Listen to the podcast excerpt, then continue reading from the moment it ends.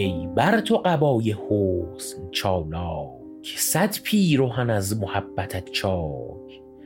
پیشت به تواضع است گویی افتادن آفتاب بر خاک. ما خاک شویم و هم نگردد خاک درت از جبین ما پاک.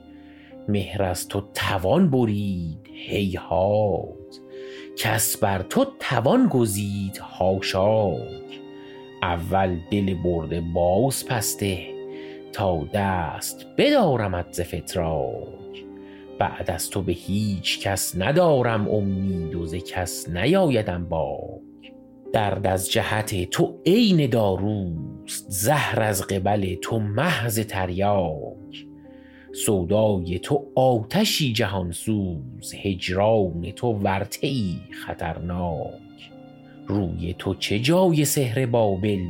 موی تو چه جای مار ضحاک؟ سعدی بس از این سخن که وصفش دامن ندهد به دست ادراک. گر در چه بسی هوا بگیرد هرگز نرسد به گرد افلاک. پای طلب از روش فرو ماند. می بینم و حیله نیست الا که بنشینم و صبر پیش گیرم. دنباله کار خویش گیرم.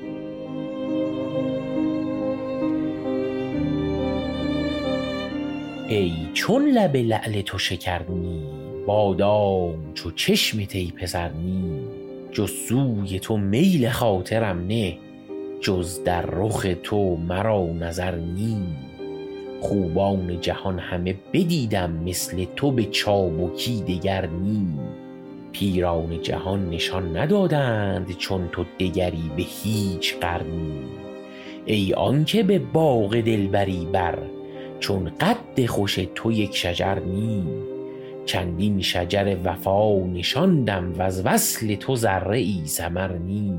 آوازه من ز عرش بگذشت وز درد دلم تو را خبر نی از رفتن من غمت نباشد از آمدن تو خود اثر نی باز آیم اگر دهی اجازت ای راحت جان من وگر نی بنشینم و صبر پیش گیرم. دنباله کار خویش گیرم.